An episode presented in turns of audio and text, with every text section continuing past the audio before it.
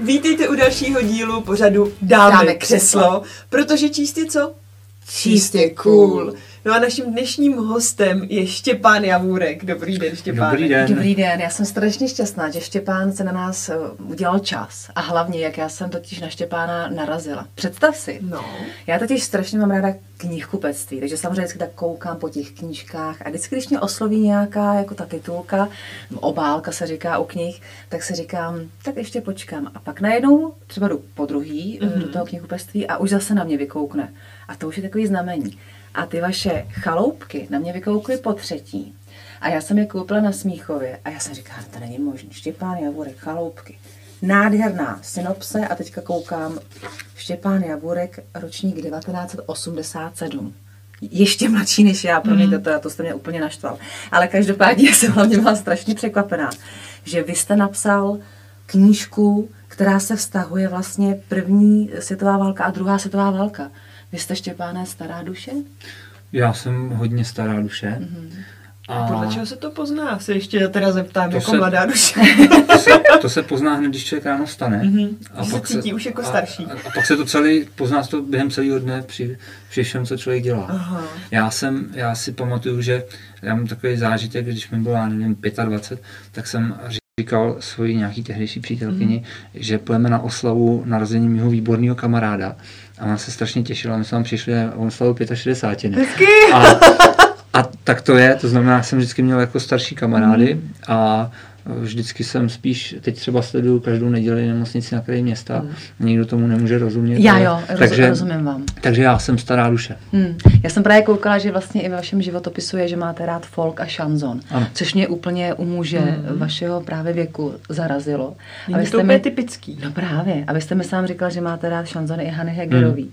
Takže jak, jak jste vy vlastně eh, došel k tomu, že napíšete knížku Chaloupky? Protože vy jste samozřejmě z úplně jiného oboru. Vy jste z oboru strojírenského. Jsem někde se dočetla. Ano. Čili vy děláte v nějaké firmě Ano. v Krušných horách. A ještě na tom nejvyšším postu. No, Skoro, ne? Nebo? tam No ještě úplně nejvyšší. Někdo vlastní. Jo, jo, jo. Tak už, ale už víc to nejde potom. No a jak jste se k tomu dostal, že vlastně jste si řekl, tak já pracuju, dělám nějaký, mám svoje koníčky, mám psa, mám ženu, mám krásný život, ale ještě mi tam něco chybí, tak já napíšu něco ze svého tady prostředí. Já jsem psal od jak živa, se dá říct. Mhm. Mm. A když to řeknu přesně, tak od nějaký druhý třídy. Aha. Protože já jsem jako dítě na základní škole byl strašně lhavý člověk. A, a hrozně jsem si vymýšlel, a jak jsem měl, je, ano, Jo. tak to, Pinokio. to, ani jsem se nelek, co děláte, protože jsem zvyklý, že mi na ten nos každou chvíli někdo sahal. A já jsem měl ještě bujnou fantazii navíc, takže jsem ty děti zásoboval těma svýma historkama, neuvěřitelnýma. Hmm. A v jeden moment mě moje třídní paní učitelka na základní škole, když jsem se naučil psát, řekla, ať radši těm dětem už nic neříkám, ale ať to píšu. Mhm. A já jsem si začal spoustu věcí psát do deníků, do, do, na papír, schovával jsem si to a tak dále. A tím pádem jsem měl nějakou dobu klid, protože jsem tím pádem nezatěžoval to své okolí tím neuvěřitelným haním. Ale pak jsem v nějaké fázi jim ty příběhy začal číst a tím jsem to zase celý vrátil tam, kde to bylo, protože jsem jim to pak čet. Takže To je- já jsem psal od jak živa si takhle pro sebe. Mně se no. líbí, že vlastně paní učitelka nevědomky asi tehdy uh, nevěděla, že jako z vás vlastně udělala spisovatele. No, ale tak to většinou nevíme v životě, Ano, ano, co, co, ale to co, co čím způsobíme. To jsou skvělé rady tohle Je, právě.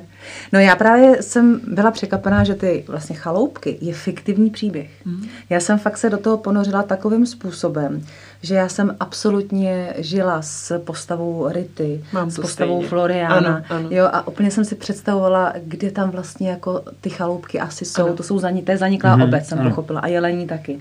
Čili jsem si skutečně vybavovala a říkala jsem si, jo, tak úplně si vím, co teďka, jak na tu chalupu, jo, ten kostel, jak tam je. A říkám si, vy se inspirujete čím, z čeho vyčerpáte, protože samozřejmě jste musel nějakou faktografii načíst. Já k tomu řeknu eh, následující. Já eh, ty příběhy si vymýšlím celý z jednoho důvodu. Protože když vám někdo něco převypráví a vy to chcete reprodukovat, tak máte dvě možnosti. Hmm. Buď to převyprávíte, nebo přepíšete přesně tak, jak vám to ten člověk řekl. A potom potom je to věc, která by mě asi úplně nebavila, Mhm. pouze jako reprodukovat přesně tak, jak se to stalo, ty věci. A nebo si něco upravíte, ale potom můžete někoho ranit. To je nebezpečný. A já mám pořád před očima, a protože to je jeden z našich krušnohorských příběhů, film Requiem pro panenku. Ten miluju. Já taky. Milují ho všichni, ale problém je v tom, že já když jsem přijel na Měděnec a mluvil jsem s pamětnicemi, protože ty ženy stále žijou, který v tom ústavu pracovali, ano. tak mají do dneška slzy ve očích, protože oni se opravdu starali, jak nejlíp uměli o postižené děti, ale v tom filmu jsou vykreslení jako někdo, kdo je tam pomalu Hmm. týral. Jo, jo, jo. A a rozumím i tomu, že eh, režisér Renč to potom popisuje, že je to nadsázka, je to prostě filmový zpracování, že to tak musí být, ale pro ty pamětníky je to těžký a já hmm. prostě se tomuhle snažím vyhejbat, proto si ten příběh jako takovej, byť se odehrává eh, na pozadí událostí, které se skutečně staly, tak je to čistě můj příběh, který jsem si stvořil sám. Mhm, mhm. A k těm chaloupkám. Já jsem četla totiž včera spoustu recenzí.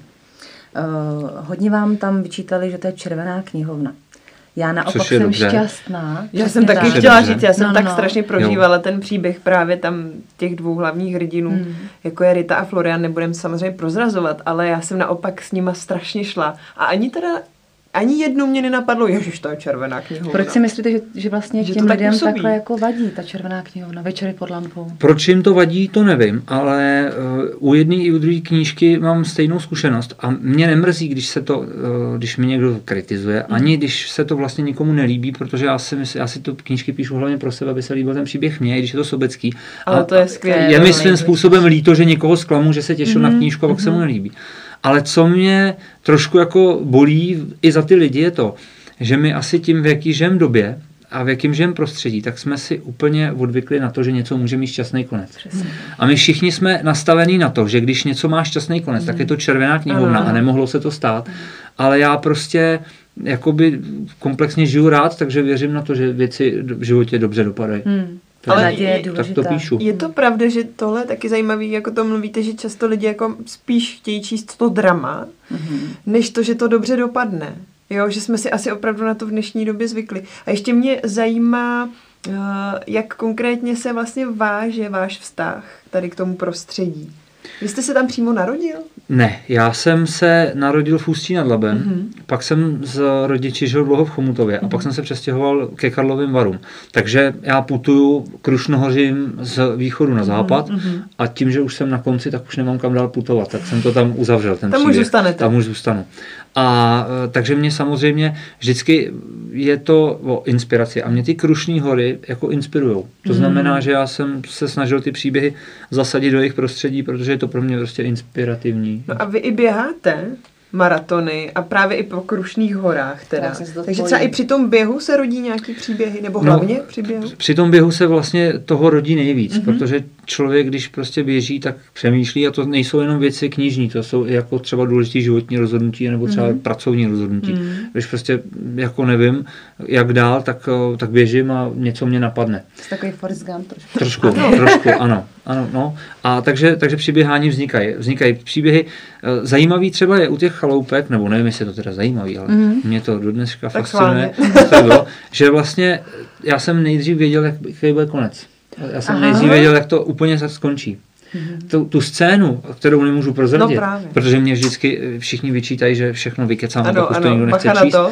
Tak tu závěrečnou scénu, tu jsem měl v hlavě jako první. A to jsem běžel právě po chaloupkách, po chaloupeckém údolí, a tam jsem viděl strom a říkal jsem si, a takhle by byl ten konec. A Takže já jenom to- tady ještě jenom promíkačenko, já takhle půjdu jakoby blíž k té kameře, Ano. abyste viděli tu krásnou obálku vlastně. Takhle vypadají chaloupky. A to je, to je Štěpáne eh, fotografie eh, úplně Konkrétní autentická. to je autentická fotografie. Ty Krušní hory jsou zajímavé tím, že to bylo nejobydlenější pohoří. Aha. A naopak potom vlastně všichni ty obyvatele původní museli odejít, Ano. téměř všichni. Ano. A e, pro představu to byly je- jelení nebo chaloupky, to byly e, několika set hlaví vesnice, Hmm. kde bylo několik hospod, kde byl prostě škola, kde byl kostel, Kostel. a Hmm. tak dále. A e, po roce 45 samozřejmě ty lidi odešli a nepodařilo se to pohraničí dosídlit, když nějaký pokusy byly. Hmm. A na tom jelení speciálně ještě zajímavá jedna věc. To jelení zůstalo prázdný a opuštěný jako mnohý jiný ob- obce. Ale nebyly úplně zničeny. Nebyly to stály ty domy. zničili. A někdy v 60. letech tím údolím vedl závod míru. Hmm. A protože byl v televizi, tak se sou, soudruzi rozhodli, že nebudou ukazovat v televizi Mhm, prostě uh, vybydlenou vesnici. Tak tam přijeli ženisti a během týdnů, dnů Srovnali. srovnali celou tu vesnici se zemí, ty domy zahrnuli a zbourali i kostel. A tím pádem dneska, když tam přijedete, tak eh, pouze jako při nějakým pozorným zkoumání najdete třeba zbytky sklepa nebo něco podobného, ale jinak To je není po vesnici ani Mm, je. památky. To je Hmm. barbarství. No a vy máte vlastně touhu psát dál. To mě strašně jako těší, že vlastně vy jste napsal chaloupky, nečekal jste takovýhle úspěch. Vy jste vydal 20 tisíc kusů. No je toho mraky a To je přesně, když To je to ne- sečtu, i, i to svoje vydání, i, i to knižní, jak je toho hodně. A, Hmm. A když jste vlastně tohleto dopsal, tak jste říkal, že už jste dávno měl další téma. A to je další knížka, kterou jste vydal. A to je Nebe nad Perníkem. Mhm. Což to Perning? Nebo Perning, přesně to Perning. Okay. A je to vlastně román zase opět z Krušných hor. A to je, uh, vy jste mi právě říkal, že tady vlastně v této knížce se, vás hodně jako lidí ptá, jestli se, jestli se stotožňujete s tím hlavním hrdinou, No, tak- což je alkoholik. Přesně, že? se. Aha. Působím dobře. To jsem ještě vždycky, nečetla Když mě někdo vidí, tak řekne, to jste psal podle sebe. Jo, roz- a já jo, vždycky rozumím. si říkám, Jak to hm, poznali? Jak to poznali, jak to, jak to mohli vědět. Ale obecně pro, pro tuhle tu knížku i pro tu druhou a vlastně pro všechny platí to, že se inspiruju věcma a lidma kolem sebe. Mhm. Mně to vždycky připadá, že mám štěstí, mám kolem sebe strašně zajímavý lidi Mhm. a že prostě jejich příběhy stojí za to je nějak zaznamenat a různě třeba upravit. Mhm. Takže neprozrazuju úplně, co je pravda, co je fikce, ale samozřejmě, že člověk se prostě jako musí inspirovat něčím, co zažil. Mhm, to určitě. A Štěpáne, teďka máme teda dvě knížky a vy jste nám prozradil před chvilkou, že už bude další třetí kniha na trhu, někdy v červnu nebo v Červenec, srpen, A je to, můžeme to říct to jméno, No, ten název, Sudecký dům. Sudecký dům. A můžeme říct třeba trošku, Nastínit. co vás inspirovalo, nebo o čem to lehce je. Já jsem uh, cítil trošku dluh za ty chaloupky, protože já zase se snažím na to koukat objektivně. Ty chaloupky, uh, to byla moje vlastně první vydaná knížka. A já když jsem si pak v ní listoval, tak samozřejmě vidím spoustu věcí, které bych udělal jinak a které bych napsal jinak, ale je na světě ta kniha a s knihou to je tak, že to už nepřepíšete. To takže člověk musí prostě to brát tak, jak to je. Hmm. Nicméně eh, trošku sám cítím, že to téma eh, šlo uchopit jakoby koncentrovaněji Mhm. na, na konkrétní období. Ta knížka se odehrává během několika desetiletí a, a, a není zas tak silná, aby popsala všechno do detailu. Mhm. To znamená, někdy může eh, se zdát, že klouže po povrchu. Mhm. Takže teď ten sudecký dům je zase poválečný příběh z pohraničí, odehrává se během pár měsíců, vlastně od, od března do srpna 45 Mhm. Aha. Mhm. a je skoncentrovaný na život dvou rodin, který se dostali do situace, která nebyla úplně neobvyklá v- v- po té válce v pohraničí, kdy přichází česká rodina, která jde obydlet dům, který chce zabrat v pohraničí, aby mohla začít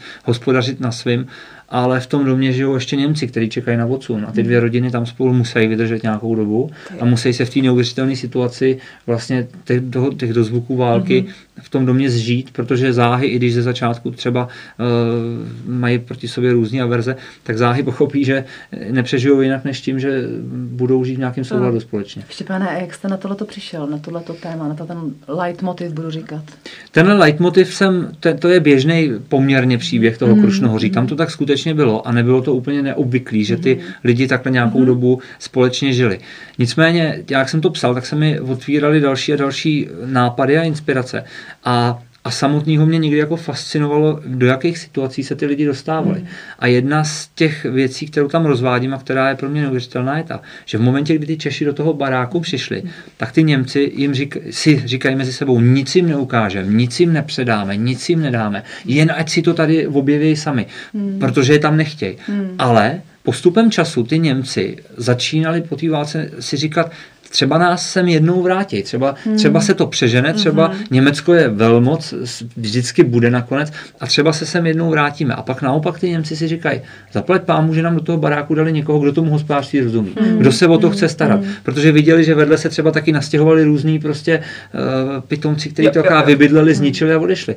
Takže vlastně na konci, na, ne, že to předávají dobrovolně, ale rádi a Rádi. snaží se, Hmm. ale zase to nepředávají s úplně tím čistým úmyslem, jak si myslí ty Češi. Předávají to proto, že doufají, že jim to zase jednou vezmou na tam zpátek. Takže pořád je tam někde v pozadí to, že uh, ta situace není úplně vyjasněná mezi těmi. A v těch horách, jenom pro Kačenko, v těch horách, omlouvám se ti, uh, vlastně žili pře- převážně Němci než Češi, že jo? V těch Krušných horách na, těch vrch, na tom vrcholku nežili do roku 1918 vůbec žádný Češi. Tam nikdy nevěděla. žádný Čech nebyl. Hmm. A potom v roce 1918 jich tam na, nahoře, jich tam žili jednotky, že tam byl třeba četník někdy, nebo finanční stráž, nebo někdo, ale jedna rodina třeba, ale opravdu, uh, opravdu jich tam žilo málo. Trošku jiná situace je pak v Krkonoší, kde ty Krkonoše s tím, ty, ten německý s tím českým živlem tam byly poměrně víc mm. promíchaný a v těch Krkonoších bylo běžný, že chodili na, na, na ty výměny český, německý děti, že, že se brali ty česko-německý manželství. V Krušných horách byly taky, ale zdaleka jich nebylo tolik. No a měl jste ještě, páne, možnost se i setkat s nějakými pamětníky, jako opravdu mluvit s lidmi, mm. kteří tam žili nebo zažili vlastně vůbec eh, tu dobu? Měl, měl, setkávám se s nima průběžně. Teď třeba zrovna ten čtvrtek jdu uh, za jednou paní, která mm. bohužel už je v léčebně dlouhodobě nemocných a je to Němka, mm. a, ale zůstala v Čechách po válce, takže ji jdu navštívit, protože mm. jí někdo dal chaloupky a nějakým způsobem uh, mě skontaktoval, že by jí udělal radost, kdybychom se potkali, takže tam jdu. A takže se s ní potkávám. Tím, tím, touhle a třeba i myslím, jako by během psaní té knížky, během, během toho psaní byly i třeba jako inspirací pro Moc vás. ne, já, já mám, já nevím, jestli to je dobře nebo špatně, mm. ale já ty informace čerpám, než začnu. A jakmile začnu první kapitolu, tak už ne. Mhm. Dokonce ani, neč, vlak. ani Mhm. nečtu jako třeba knížky, které jsou podobné. Mě třeba někdo, když jsem napsal ty chaloupky, tak mi někdo řekl, že jsem se snažil napodobit šikmej kostel. A já jsem říkal upřímně, říkám, že jsem ho nečet. Mhm. Do té doby, dokud to nebylo uzavřené, ta knížka. úplně. Takže, takže to spíš už se nesnažím, Mhm. protože bych mohl jako tu linku někde ztratit tím, že bych se inspiroval něčím jiným. Tak teď mám zrovna třeba v knihovně pět knížek, které jsou vyložené na tuhle tématiku, který jsem prostě rok odkládal, protože jsem nechtěl si plést hlavu s tím. Já tomu absolutně rozumím. To je třeba i s, ná, s náma, když třeba zkoušíš něco, tak Mhm. taky se nechci třeba dívat na ten originál. Ano, ano, ať to člověka nezavede Jo. trošku No, někam no, jinam. rozumím. No a Štěpáne, když takhle vy vlastně máte tam ty postavy, tak vy máte konkrétní představu o těch postavách, jak vypadají. Tak co, až třeba budete jednou točit film? No, tak to bude problém, protože já je mám všechny přesně zaškatulkovaný. Už máte vlastně obsazený. Ano. A teď třeba eh, koukám tady na vás a už si říkám, že, že kdybych býval, jsme byste se viděli dřív, už jste tam mohli někde být, tak budete v Tak do další. budoucna Ne, protože to, takhle to funguje, člověk prostě nikoho navnímá a pak si řekne, to by bylo dobrý ho někam Tak s těma dát. botama, že jo, To jsme je se s tady bavili. botama. Předtím, když jsme Beskickýma. Začali. Ano, tak já mám Boty, takový, prosím vás, ona to potřebuje ukázat, Ano, já mám- trošku já nevím, vejš. to- Vejš, vykopnout. Ano. jsou takový vlastně, jsme tomu říkali, že to vypadá jako folklorní. Ano. že? Ano. No, Jsou ale hlavně jsem si je přezouvala v kavárně, kde jsme se se Štěpánem setkali a tak jsme se bavili o tom, že to je trošku neobvyklý u ženy, že by si jako při setkání přezouvala boty. Tak jsem říkala, že to je dobrá inspirace třeba na další někde, postavu. někde se to objeví. Někde se Já objeví. se moc těším. Štěpáne, každopádně moc děkujeme za dnešní návštěvu, moc si toho vážíme a taky držíme moc palce při vydání té další nové knížky. No, uvidíme, jak to půjde a půjde to tak, jak má. Vždycky to, všechny ty věci běží většinou tak, jak mají. Vy jste vlastně říkal červené srpen a září teda bude křest Ano, a vyšle se to ven. ano, Tak to se máme na co těšit. Tak Štěpáne, ať se vám daří. děkuju. Ať máte spoustu zajímavých témat a ať máte hezký recenze i s těma červenýma knihovnami. Tak, to k tomu patří. Přesně tak. Paráda. A vám Tak děkujeme moc za děkuju. pozornost. Mějte se hezky, ahoj.